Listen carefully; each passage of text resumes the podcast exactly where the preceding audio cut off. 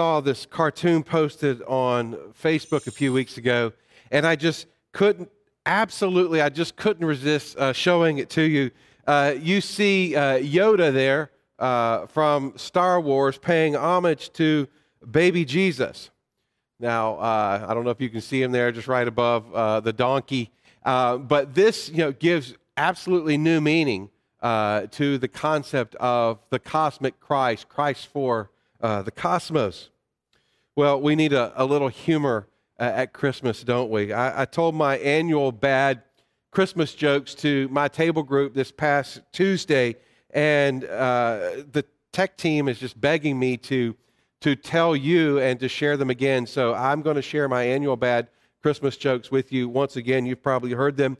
I'm sure you've probably heard that archaeologists have discovered that there were actually uh, four wise men instead of three.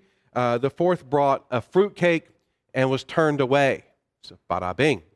And my guess is uh, you haven't read the story from uh, the Post about the award winning journalist who took a trip down through the Deep South uh, for the purpose of studying some of the deep Southern traditions and customs. And uh, this journalist went through uh, multiple uh, deep Southern states. And uh, one time she, she stopped at a convenience store and she went to the convenience store and she noticed something really interesting. There was a, a nativity set that was set up there, and the nativity set had all the, the typical characters that you see, but then also saw some firefighters. Uh, posing as the wise men. And the journalist uh, looked at the lady at the cashier and she said, Hey, uh, uh, this is a beautiful nativity set, but it's not quite accurate. And uh, the lady said, Well, what do you mean?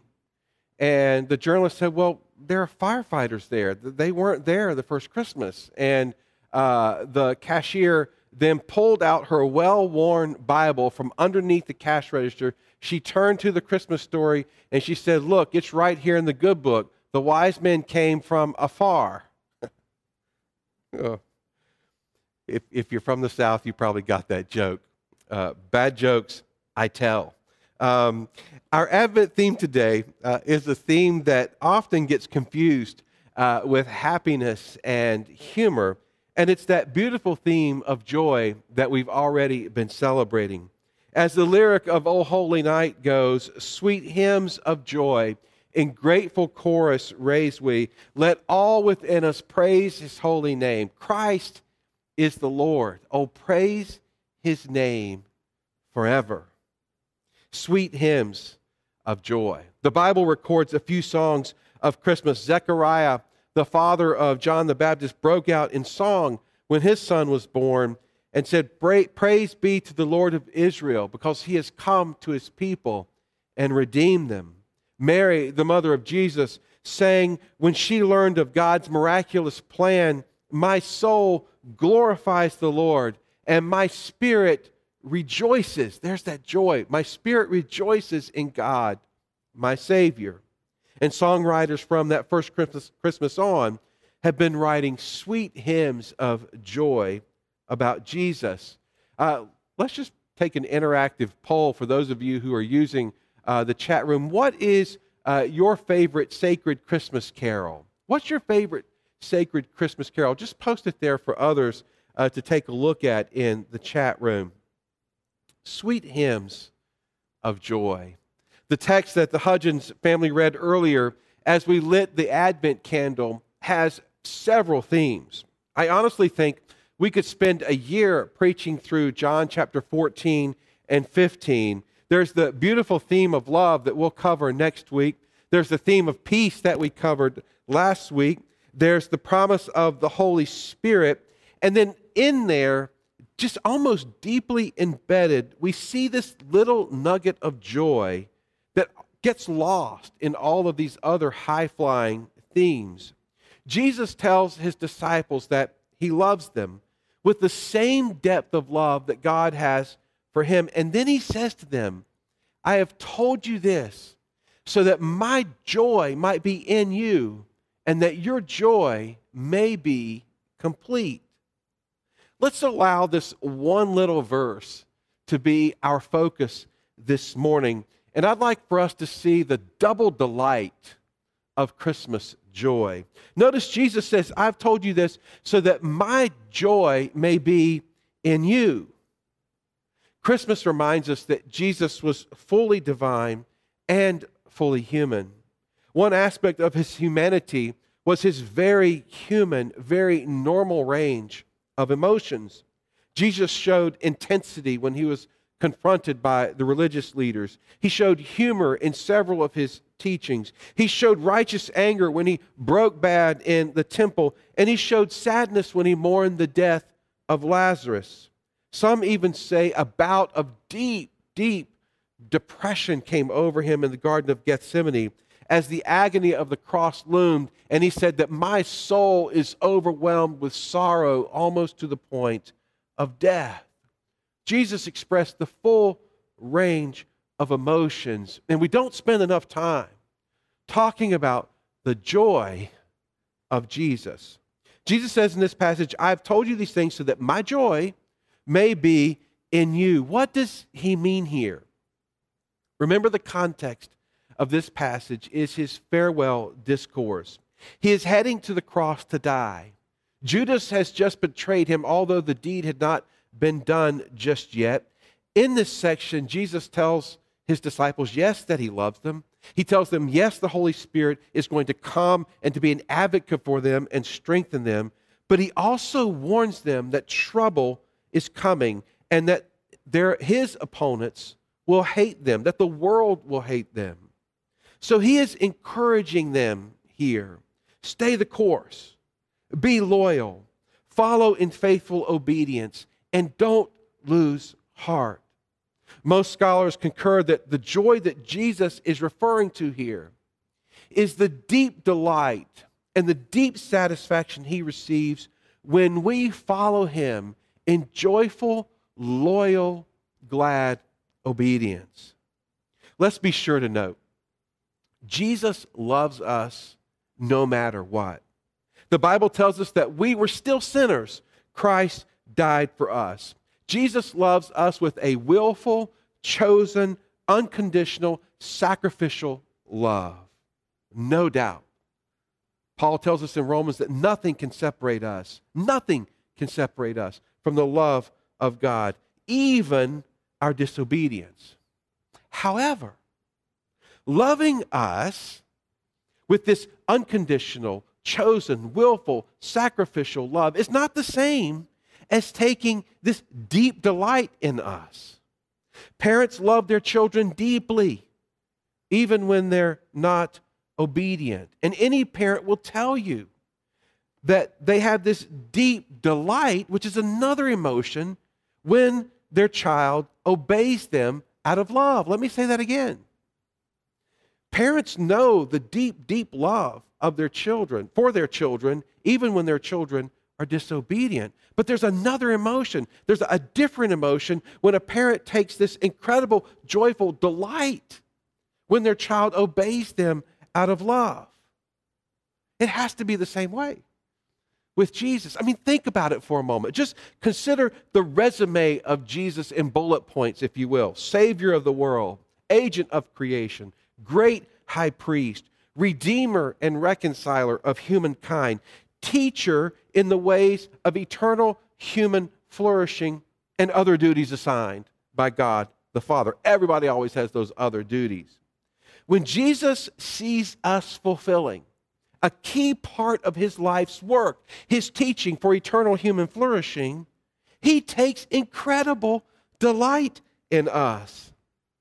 Those of you who are teachers know you've experienced the joy of your students embracing and applying all that you've taught them.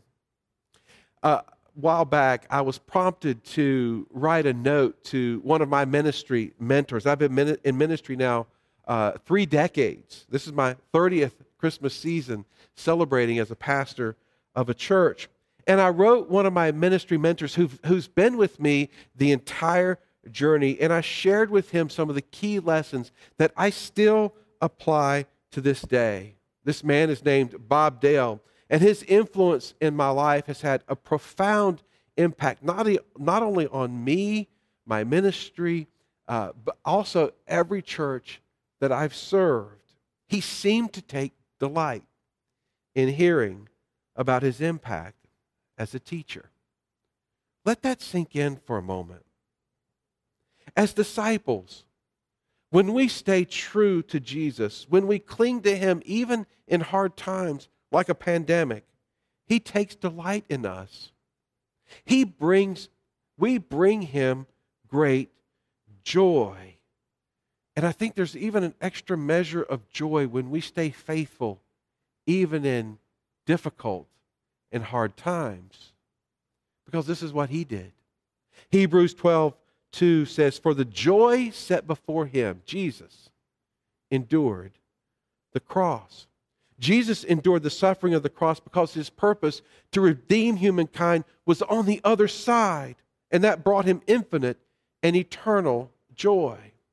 Think about it this way the marathon runner experiences incredible physical pain and exhaustion but the joy of completing the goal, even in the suffering, enables her to keep going one step at a time.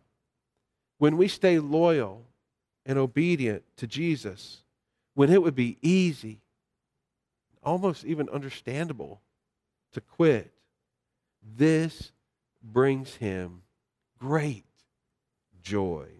He knows the joy of obedience through suffering. He knows the delight of making it to the other side.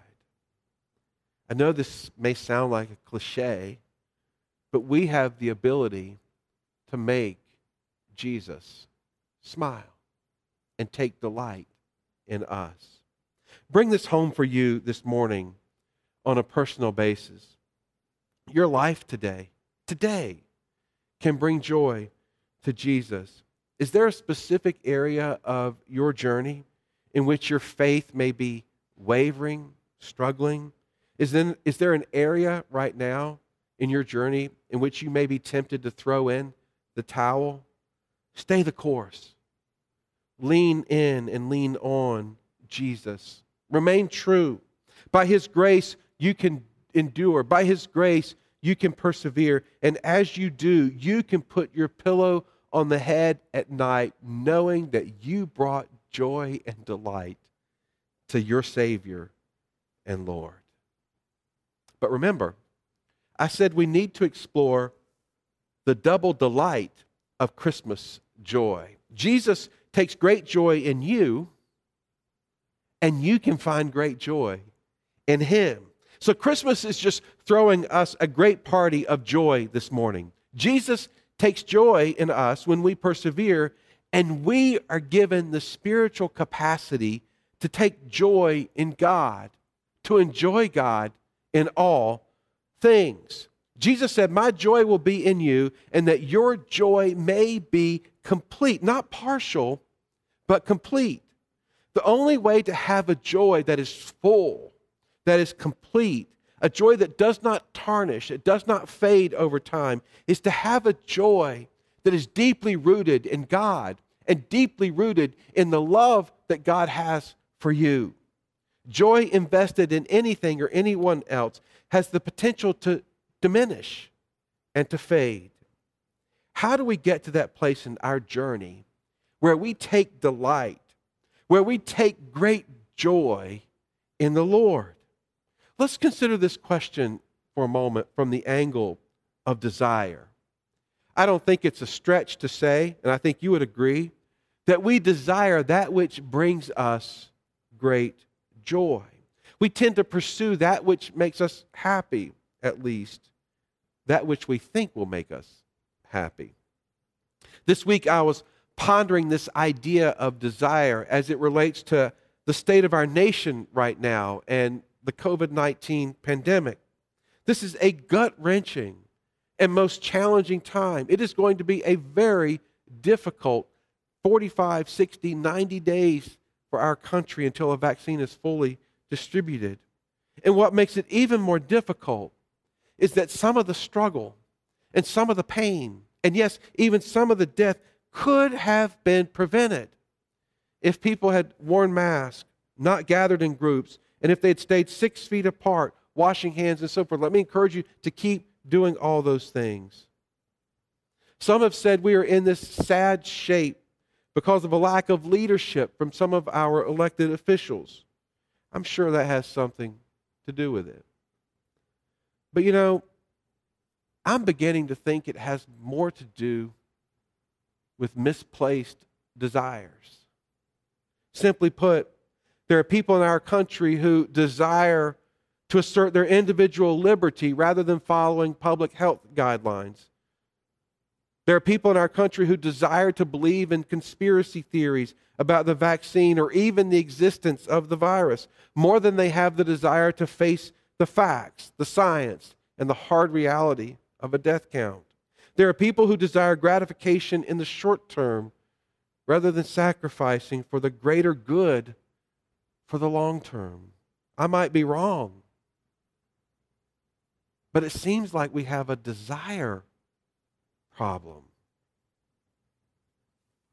I would like to humbly suggest that we all might wrestle with this on some level and in some way. This idea of desire. This past week, I went for my annual physical. I had to. I didn't want to go to the doctor with all the COVID. I just didn't want to go, but I had to. It was long overdue. I have some numbers that are, the way I put it, are just on the low side of high. You know, that's, that sound, just sounds better, doesn't it, tech team? On the low side of high, I think it sounds better. Everything went well. No medication, which I'm glad of. But one of my numbers is just a little bit elevated. And the doctor wrote me a little note that I went to online in my portal so I could see. And she said, You know, the way this number is going to go down is to eat less red meat, processed food, and whole dairy. It seems like double stuffed Oreos is not good for your cholesterol. Now, that's a matter of desire, isn't it? I have to desire a lower number than I do Oreos. Okay, somebody please connect the dots with sweet hymns of joy. It is not necessarily in our human nature to desire and to take pleasure in the things of the Lord. We are too prone to desire conflict more than peace. We're too prone to desire hate and meanness more than love. Yes, even despair over hope and short term pleasure over the deeper joy of long obedience in the same direction toward our Lord. It is part of our human nature. It is part of the pattern or the way of the world in which we find our natural selves. So, how can we speak of this deep and abiding joy about which Jesus speaks and the angels sing? Well, we can't produce it ourselves. We can't buy it. We can't manufacture it. We can only receive it. We can only open our hands and our hearts to the Lord and receive it. It is given to us by Jesus. It is His gift to us, and it is produced in us and, and, and worked in us over time by the Holy Spirit. It is one of the evidences of the Holy Spirit at work in your life is the gift of joy. It's part of being a Christian. This is part of the transformation of becoming new in Christ. We're given a new way, a new way of being, a new life. St. Paul wrote, I have been crucified with Christ, and I no longer live, but Christ lives in me. This life I now live in the body. I live by faith in the Son of God who loved me and gave himself for me. Hear the good news this morning. Your joy, your deepest joy, does not depend on your mood. It does not depend on your circumstances. It is a promised gift of Jesus to you, and it is being produced in you by the Holy Spirit as you yield your life to His control. He will shape and bend your deepest desires, your deepest joy, to be taking delight in God and simply enjoying the Lord. Perhaps the path to Christmas joy for you this year is to ask the Lord to shape and bend your desires toward Him.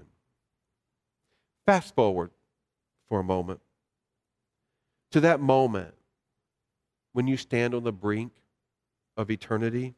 Just go there. Don't you want the deepest joy, the deepest desire in your heart to be for Jesus?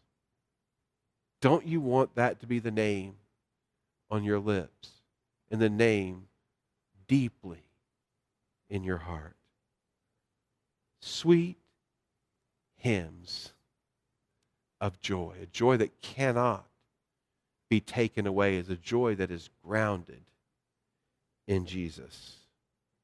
I usually begin my study for each week's message on the Monday before I've developed this practice over 30 years in hopes that the Lord will use even my downtime, like when I'm walking the dog or, or exercising or whatever, just to bring things to mind. And there are some weeks when the Lord places people on my mind and, and different Bible verses on my mind. And there's some weeks the Lord places a song on my mind and in my heart, and I'll just hum and consider the lyrics over and over and over. The Lord did this this past week as I have pondered this idea of desires and this idea of joy, as I've pondered my life and my hopes for your life and your joy, I hope that when all is said and done, I hope that we simply want Jesus and to take in all that he is, because